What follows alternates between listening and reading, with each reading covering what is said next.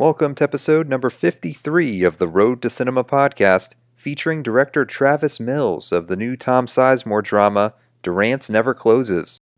In a wonderful discussion about independent filmmaking, Travis Mills talks with us about his company Running Wild Films, which he founded in Phoenix, Arizona, after graduating from film school at Arizona State University.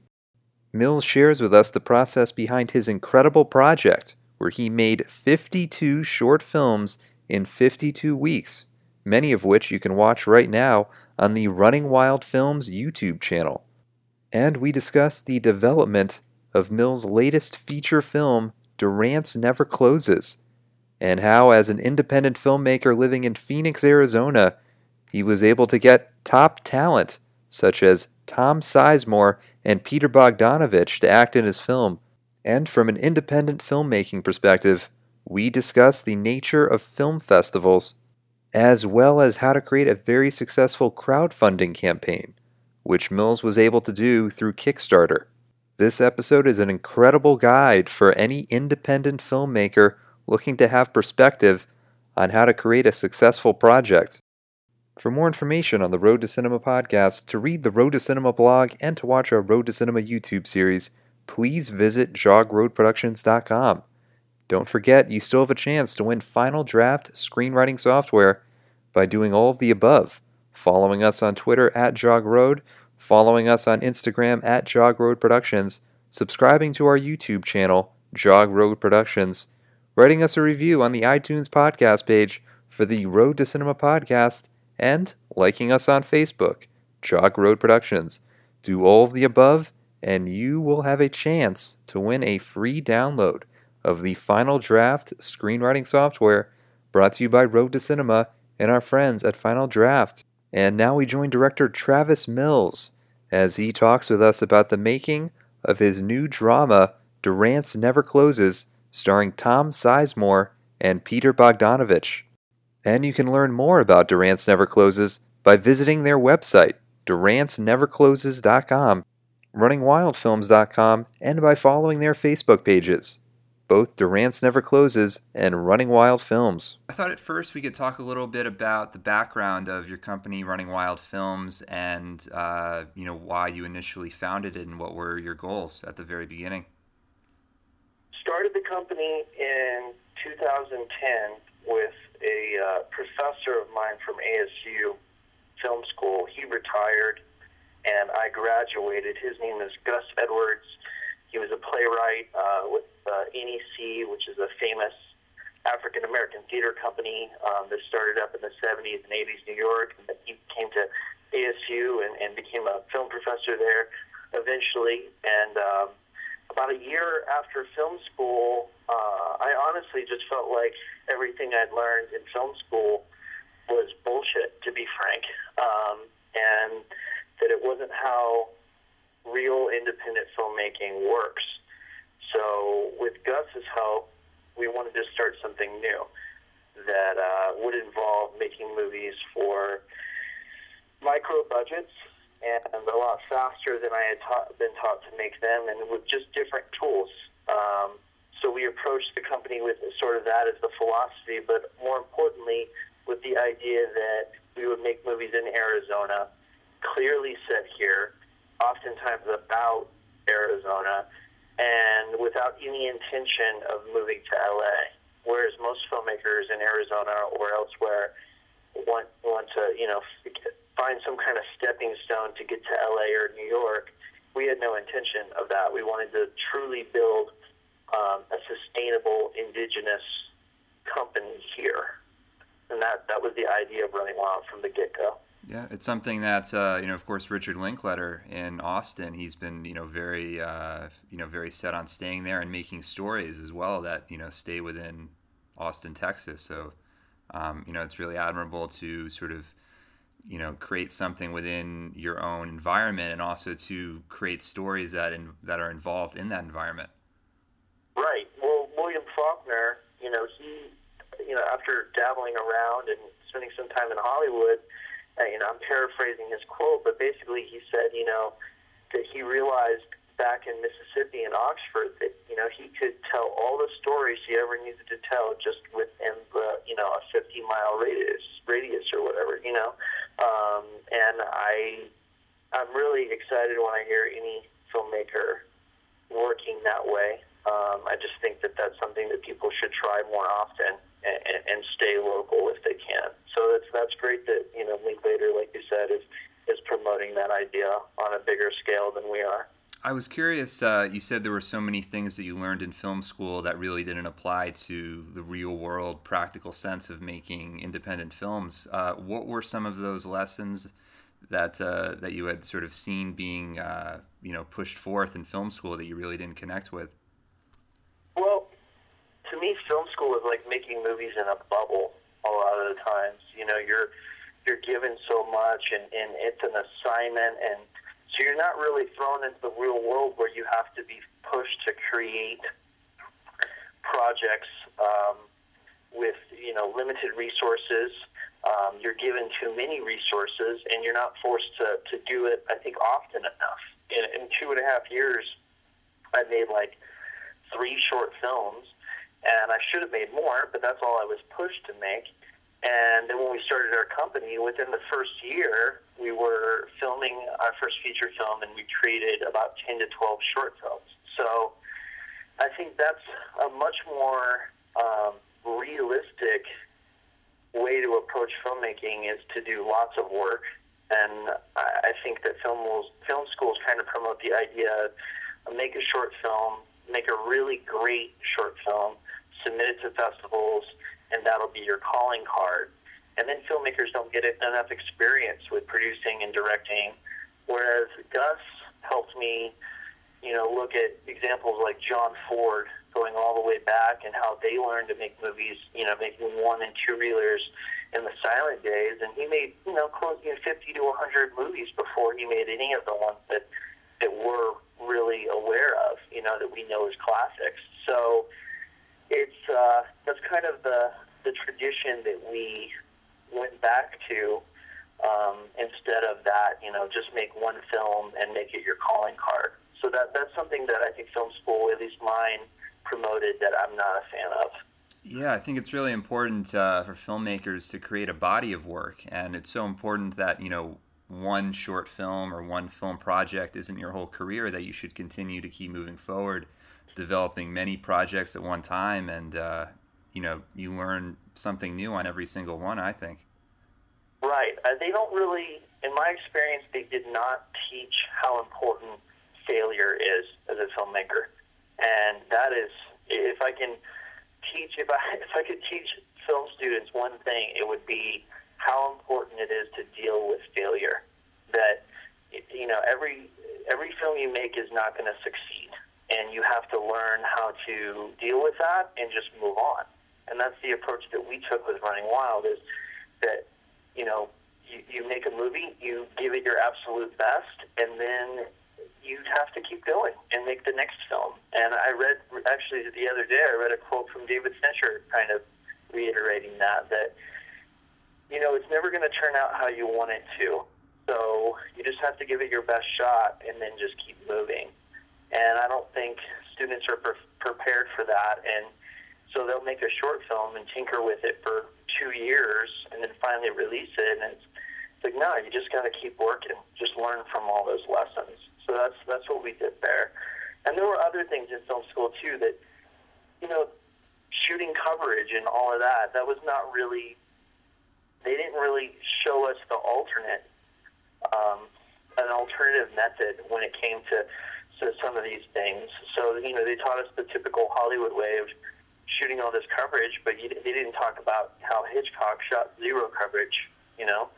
And so when we approached Running Wild, I was like, well, how do you make a short film in just a few hours? You don't shoot any coverage because you know what you want and you shoot to edit.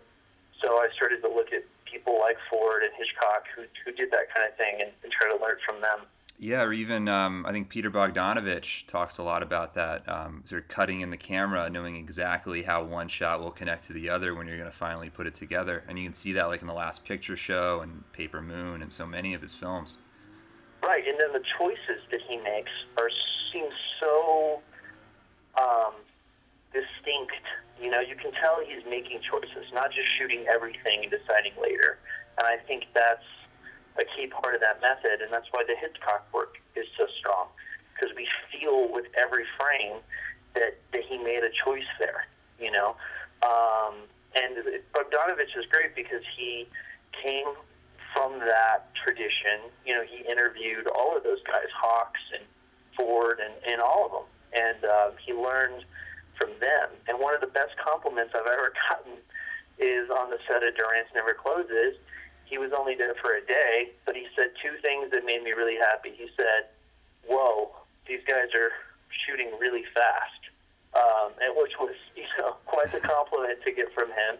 And then he said, uh, he said to one of our investors, you know, you have a good director on your hands because he knows what he wants. And I think that that's a really key thing. So I was very, you know, very proud to hear those those statements from him. Oh, it's incredible, and um, something that's you know, as far as making decisions really fast, you were able to make 52 short films in 52 weeks. So, um, from a logistical standpoint, just in terms of prepping something like that with you know just basic things like props wardrobe and then going into casting and finding locations uh, you know i'm just astounded how were you able to execute that well that was really putting ourselves through a marathon to strengthen the ability to make those choices you know because I, I, I went back before i came up with the 52 i thought about the john ford thing and i said well we're getting better, but we're taking baby steps.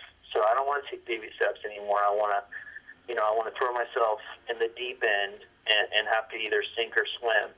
And that was the 52. And not just me, but there were, you know, where there were many people that worked on it with me. And it was a struggle. I mean, there were some weeks that we were piecing the thing together at the last second. You know, we'd have a cast member, member drop out, a, you know, a day before, or it would rain um, and we couldn't shoot the film. You know, the one of the five days in all of the year in Arizona that it rains. It rains on the one day that we're shooting outside for a film. Uh, so these kind of things that would happen, and we'd have to come up with a solution, like making the movie a silent film instead of a, a sound film for for the rain situation. And Gus, my partner, said it about as, as well as you could. That when you're done with this 52, you will have encountered almost every issue that a producer, director could encounter.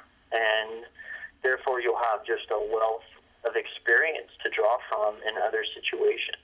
So um, it was a bumpy ride, but totally worth it. Yeah, I think that seems like that would be the best idea for a film school now that I think about it, doing 52 films in 52 weeks. And you probably learn so much more from that than, you know, making a couple films a year in film school or you know, just oh, yeah. came to me now. first of all, it's going to weed out anyone who's not really serious about filmmaking, which I think that is another thing that film school should do. You know, is just kind of put people to the test and see if they're they're really doing this because they want to be filmmakers, or they just like the idea of making movies. Because a lot of people just like the idea that. Um, and yeah, I mean, you would just learn so much. Um, so that'd be cool. And eventually, one day, I'd like to try to sponsor projects like that um, around the country in different areas, and, and try to you know encourage teams of filmmakers to do the same thing and and fund those. But I'm just not in a position where I can do that yet. Yeah, no, definitely something to uh, think about down the road. Yeah, absolutely. Uh, so I was curious from there, transitioning into making a feature film where you are, you know, you're using a crew from Arizona, from Phoenix, that area. You're casting people from that area, but then you're also branching off into, you know, established talent, uh, you know, such as Tom Sizemore for Durant's Never Closes.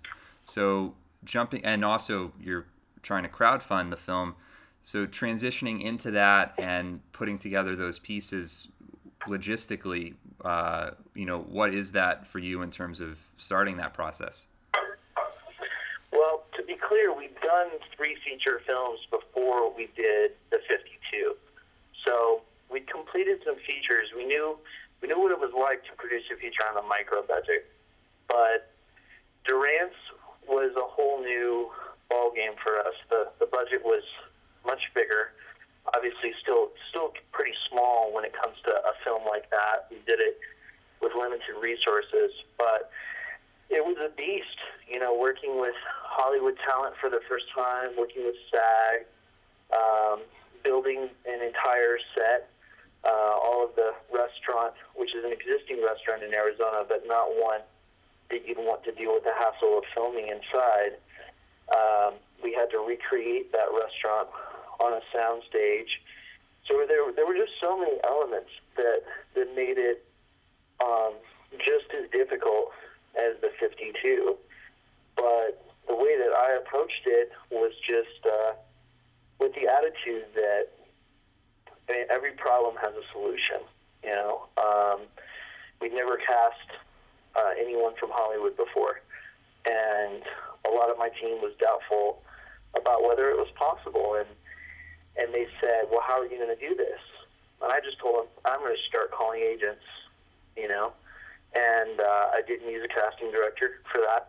I did it myself, and I just started calling agents for talent, and I learned the lessons as I went about negotiating and what they ask for, and, and, and you know what what makes them say immediately no and they're not interested, and how to get around that. So it was really a, situation of just trial and error.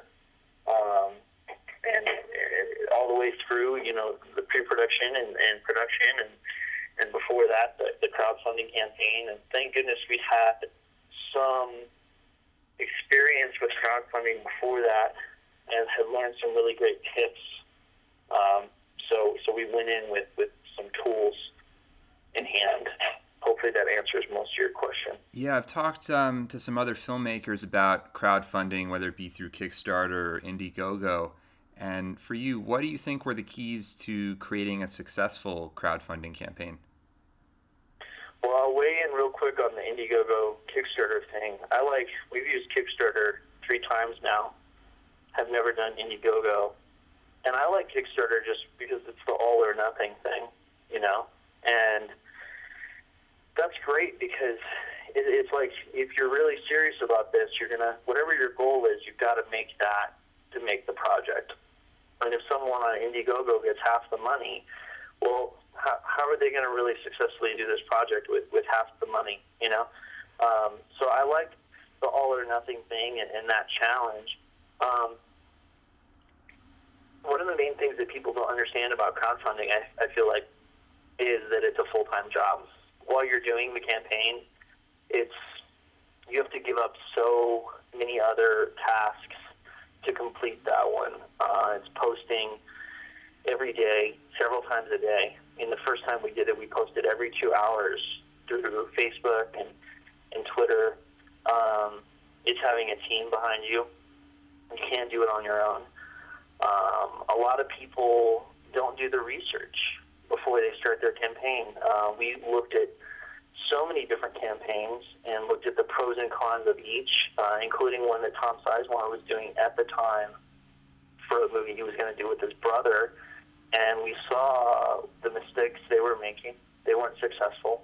And we changed it for ours. And, um, you know, it's, it's so many things. It's, it's doing the research, picking the right rewards, making a short but impactful video and then not just making one video. You know, you got to have it, it's like a political campaign. You got to have all these steps along the way. You can't just post a video and and post this campaign and expect it to run itself. So, you know, every I think three or four days we try to put out a new video. Um, interviews with me, interviews with the author of the book, um, table read footage with Tom Sizemore, anything that could get people interested. You know, um, it was it was not easy, but uh, th- those are some of the things. And then, I, like I said, just staying engaged with the campaign. We have to give it a lot of time, but every person that we, um, every person that donated, we would thank personally, tagging them on Facebook, and that is such a great tool because it um, it excites other people to join in as well. And if you can get on a roll, then you know every 10 minutes you're you're tagging someone because they donated to your campaign, and people want to be a part of what other people are doing. That's just how humans work. So um, those are some tricks that I would advise other filmmakers to use. Definitely, and making people feel part of the process and that they're they're informed about what's going on. Uh, because I've you know I've observed other crowdfunding campaigns from various filmmakers, and they don't seem to have that sense that they have to continue doing it. That it's not sort of just like a one and done thing. You post something on Kickstarter, Indiegogo, and expect people to flood you.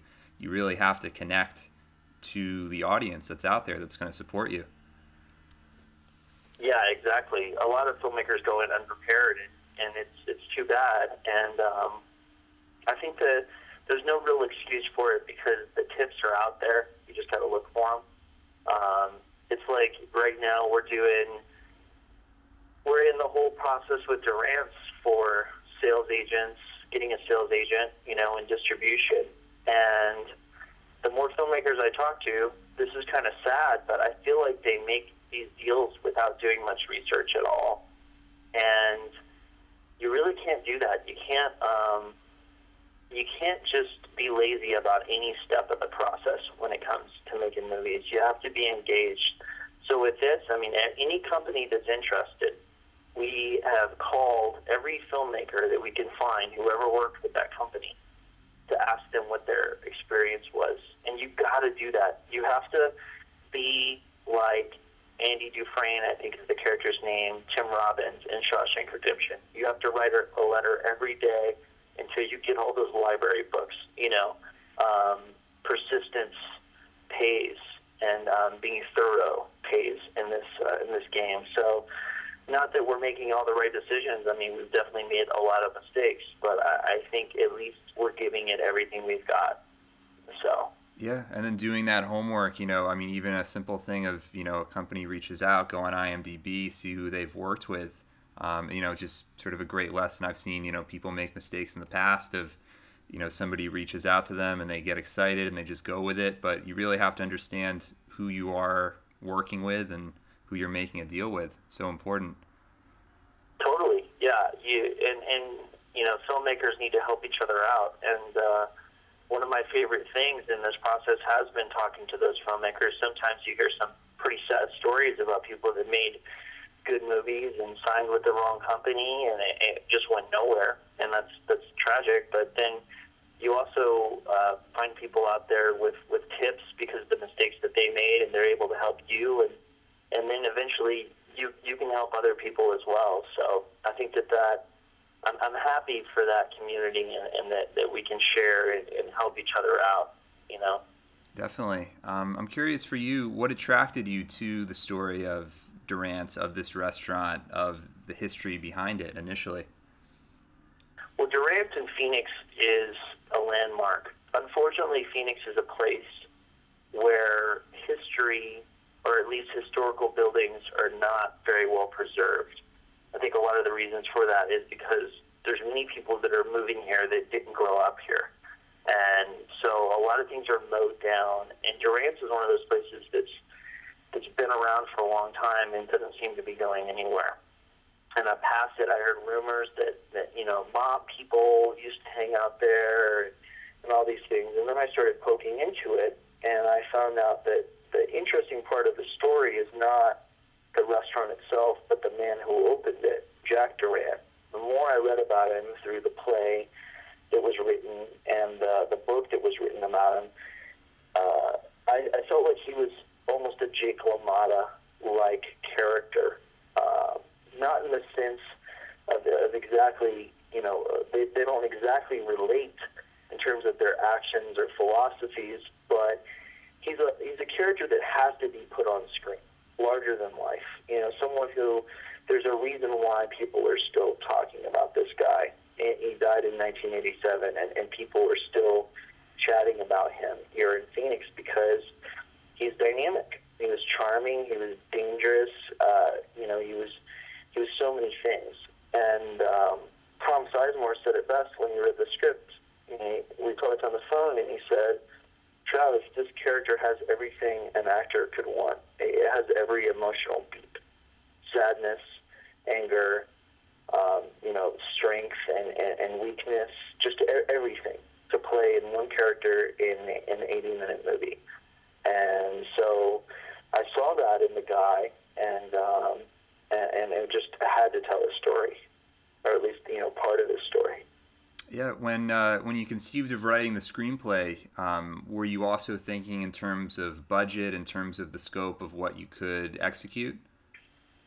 Absolutely, because the book that Mabel Leo wrote about Duran is sprawling. I mean, it starts with her research suggests that you know this mysterious guy Duran actually grew up in Tennessee, and then he came out west, and he was in Vegas with Bugsy, and all of these different places, and you know it would be a uh, you know Goodfellas casino um, size film, and I knew that we couldn't make that, or at least we couldn't do it in an effective way.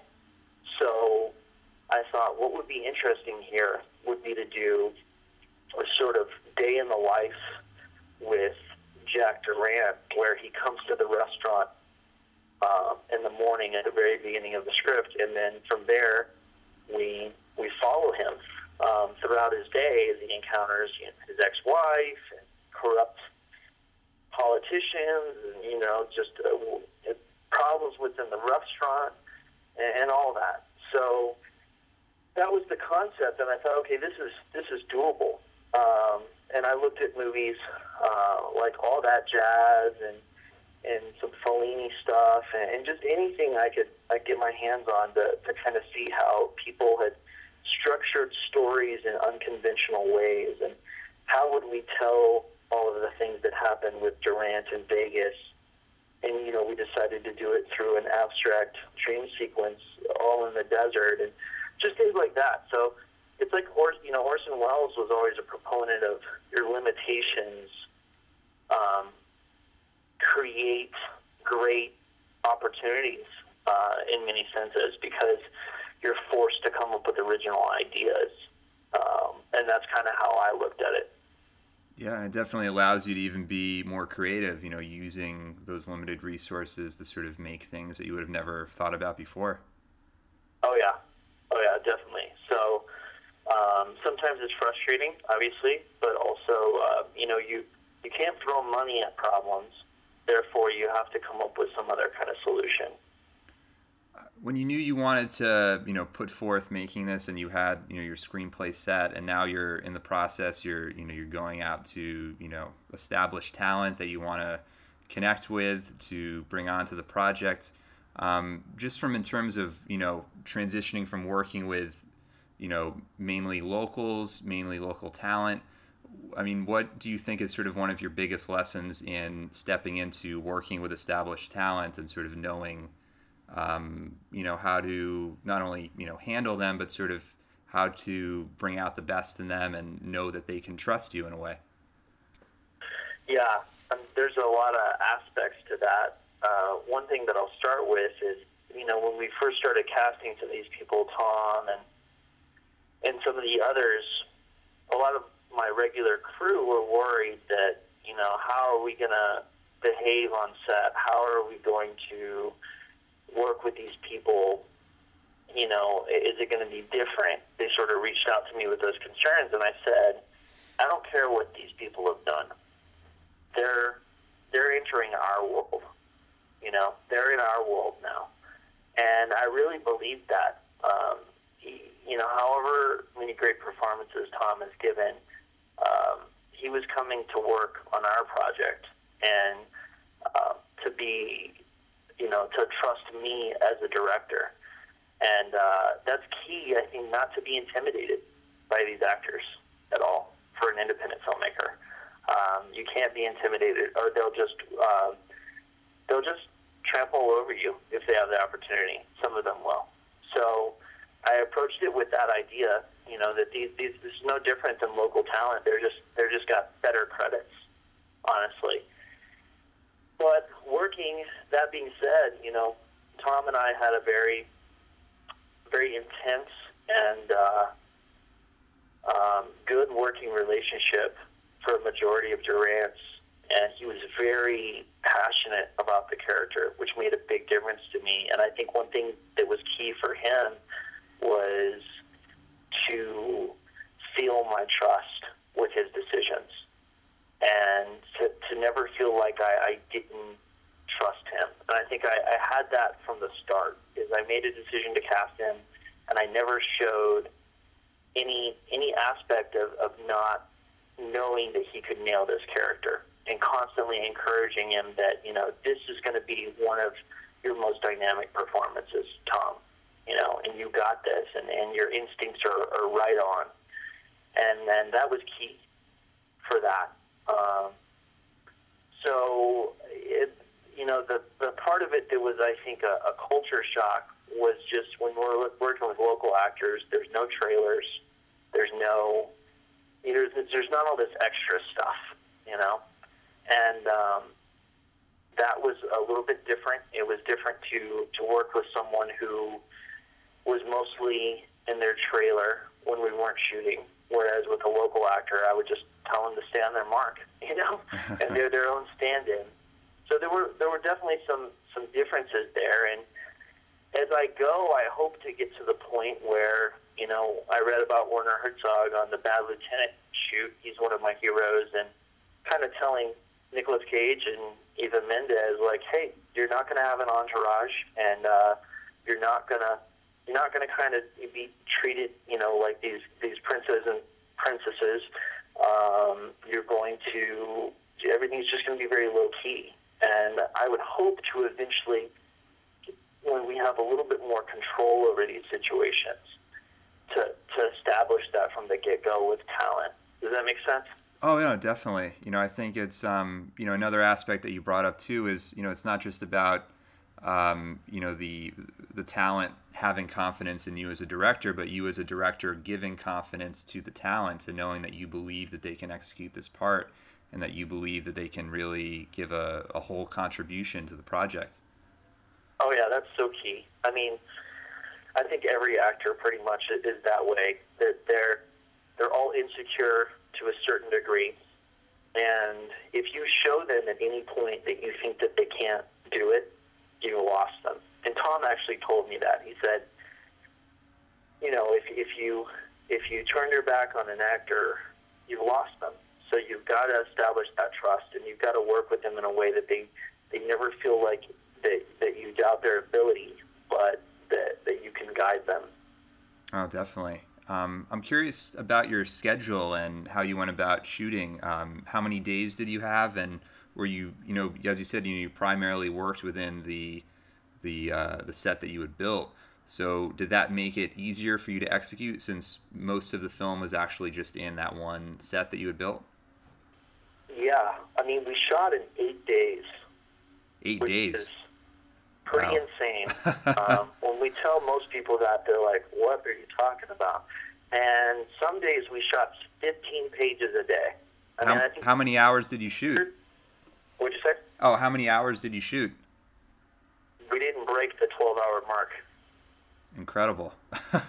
so, but that's again, that's shooting to edit and knowing what you want, you know, um, and working with an incredible crew. You know, by no means am I responsible for that. I'm, I'm the leader of the ship, but you can't you can't drive this ship unless you have amazing people working with you. So, um, you know, many of them I've worked with for years, so they know how fast we go, and that's why Bogdanovich was like, "Whoa, these guys are moving fast." You know, eight days, um, an 80-page script. Some days we shot 15 pages a day, um, and I think the industry standard is what six, six, eight, maybe as a high. Sometimes four um, or five. Yeah.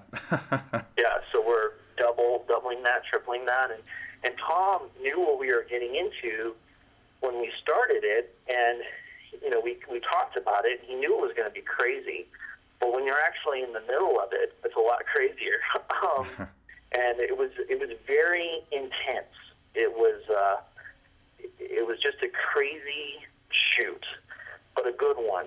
And Tom said after we wrapped, after we did the final shot, he said, "I feel like we just played an entire NFL season in one week. Travis is nuts. That's what he said. so, I mean, it was uh, yeah, there was a lot of uh, intensity and, and, and passion in in our shoot, but uh, I like working that fast to some degree.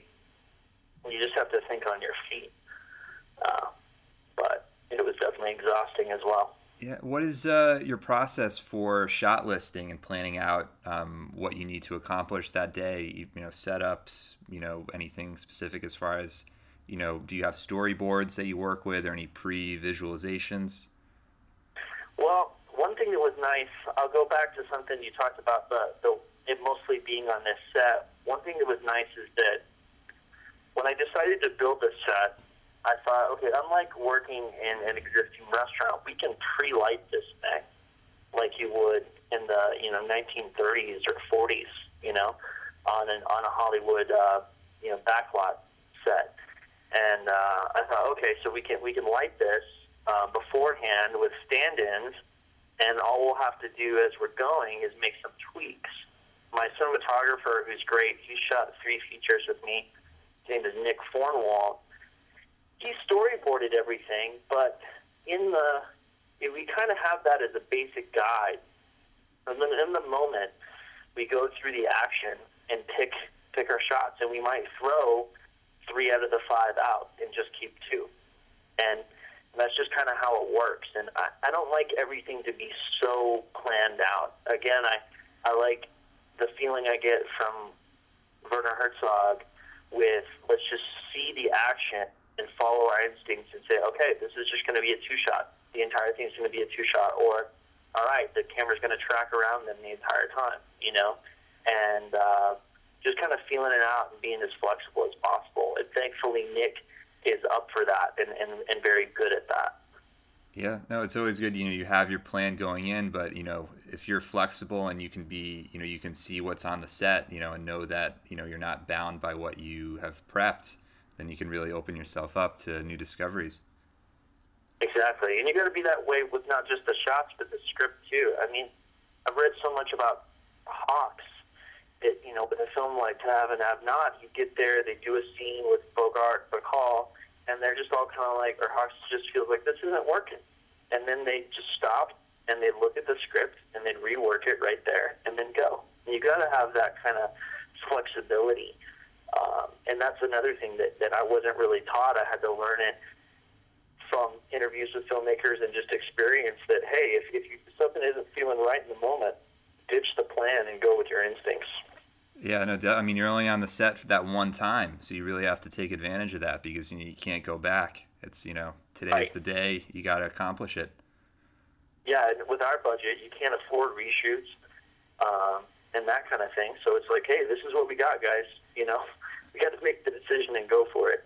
Oh, exactly. Um, I'm curious about the editing process and you know what changed for you seeing the film you know, in its raw footage and determining what you wanted, what you didn't want, and did anything change from the original screenplay that you had had? Very little, just because, you know, I write what I want to shoot, and then I shoot what I want to cut. So, you know, there were some. The original screenplay did have sort of straightforward flashbacks, and then during a couple weeks before production, I told the cinematographer, let's scratch all these flashbacks and just turn it into this abstract dream sequence. And he followed my lead with that, and I'm, I'm very thankful for that. And, and actually, the people who've seen the movie, who test screened it, like that probably best. It's, it's one of the, the sequences people like most. Um, what was different in the cut really had to do with Tom, because what's great about Tom is is he, he uses his instincts. He doesn't stick straight to the script or the blocking. And that's what's magnificent about him as a performer is you just get these amazing moments that he really makes the script so much better. I mean, I think we went in with a solid screenplay, but what he added to it just made it such a more powerful film and whether that be a, a funny improvisation or, or something just very real and, and, and emotional. Um, and, and that's why I think that really he's an underappreciated talent. And um, because of his own decisions in the past and just because of maybe not not the right opportunities or whatever, a lot of people have not seen that part of him. But he's really on the level of De Niro, I think, with his ability to improvise and and and be be very um, instinctual in a, in a scene. Um, so that was one thing during the cutting process was trying to work those improvisations in and make them make them part of the movie and um, and keep as many of them as I possibly could, the ones that added to the story. Um, I like to cut my own films. I'm not a great editor, but I'm a very fast editor, and because I shot to edit, I know what I want. So I like to lay down the first cut myself and usually do it within a week or two weeks. And then I get people who are much smarter than me and much more talented to come in and polish it up. So um, the editing process for us has always been very quick. Uh, at that point, do you have ideas uh, as far as music that you want to use or any sound design? Uh, or is that sort of further down the road for you? Sound has actually been a, a very important thing for us. Very early on with our first feature, I started a collaboration with a sound recordist and uh, mixer named James O'Leary, who's one of the key members of our team. And I find it interesting that I never hear directors talking about their relationship with with their sound guys. They always talk about their DPs, but they don't talk about their sound guys. And I actually have a closer collaboration with him than I do with any DP. So sound is is you know it's fifty percent of the movie. So we're talking about that in terms of everything from ambience to you know, to music and, and all of that stuff throughout the process in, in pre-production and production, and then you know as we're editing and and the score and you know the first cut of Durant's you know throwing in all of these music cues um, to try to reach what we want and then sending that to a composer and saying, hey, you know, the, the track I have in here is from Don't Look Now, and obviously we can't use it, but I want something as close to this as, as we possibly can get, you know. Um, in, you know, using we use stuff from the French Connection and Don't Look Now and and copyright music just to just to kind of get the right feel for it. And some of those things were in our minds way before we even started shooting.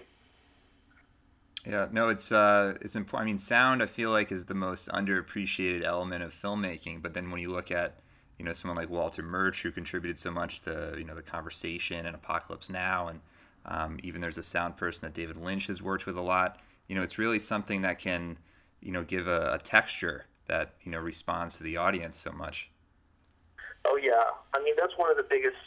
You know, when you screen a rough cut for someone and then you screen them a couple months later, the mixed version of the film.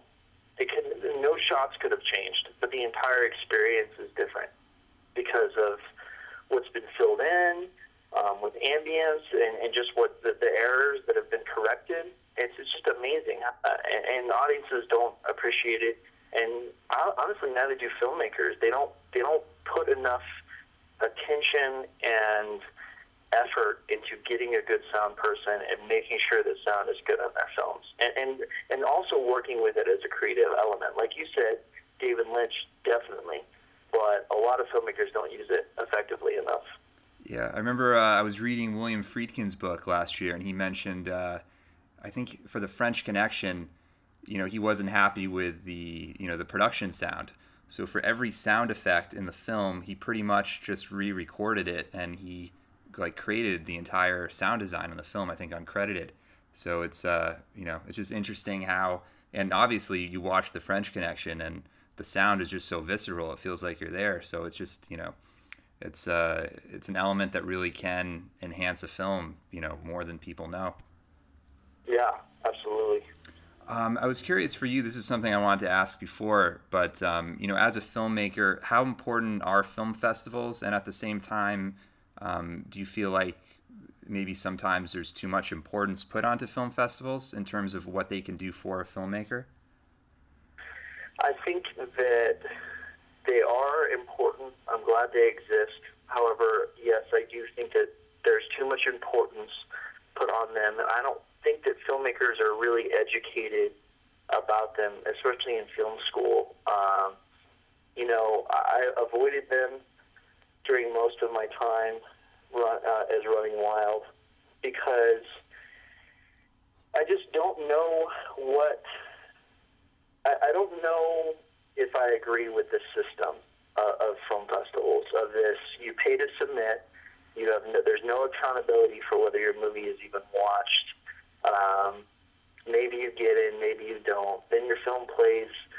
It says it gets in. It plays in this foreign city um, somewhere. If you don't have an audience there, how are you going to get your audience? You know, there's just a lot of things that I, I don't like about it. And honestly, I wish that film festivals focused more on local films than they do on bringing in films from the outside. Because now with with you know Netflix and Hulu and YouTube and all that, it's it's much easier to see movies from all around the country, all around the world. But something like the Phoenix Film Festival, I don't think the ratio is very good for the amount of local movies they show compared to outsider films. Why not? You know, instead, it, that film festival should celebrate filmmaking in Phoenix and encourage uh, Phoenix filmmakers that every year they're going to have a venue to showcase their work. So I, I hope that makes sense. Yeah, um, you know, I think unfortunately for a lot of film festivals that are in, you know, areas of the country that are especially not, you know, Los Angeles or New York, uh, or, you know, or Sundance for that matter, there's such an emphasis on, you know, bringing in uh, talent or bringing in, you know, names, and they want to, you know, overly publicize the festival in terms of that aspect. That there sometimes seems to be a divide in terms of, you know, emphasizing, you know, the filmmaking community in that specific city, uh, if that makes right. sense. Yeah. Yeah, and I think it should at least be half and half. I understand they, they have to bring in big titles, you know, um, but if they also put more emphasis into promoting local film, then they'd excite they'd excite the local audience, you know. And uh, a lot of people for instance, in our city, in Phoenix, they have no idea that people are making movies here. The local filmmakers are, are making movies here. They just don't know, you know. So we need to get the word out so that the community can get more interested in, in the homegrown aspect of things. Uh, on, at the same time, with festivals, I, I think a lot of filmmakers unfortunately think, okay, if I make a great movie, I'll submit it to the festival, and it's going to get in because of its quality it has nothing to do with that most of the time. I think it has to do with your connections. And that's kind of a sad, sad system, but it's, it's also realistic. And I, I've tried to, you know, from my limited experience with it, I've tried to talk about that with filmmakers as much as possible and say, hey, look, don't go in thinking that just because you made a great movie that it's going to be a success, that it's going to sell, that it's going to get, um, you know, accepted by Sundance or Toronto or even the smaller ones. Um, it's about networking and, and all of that. Um, so that's just that's just kind of how it is, and that's what that's what we're dealing with with Durant's right now. And I think we've made a solid film.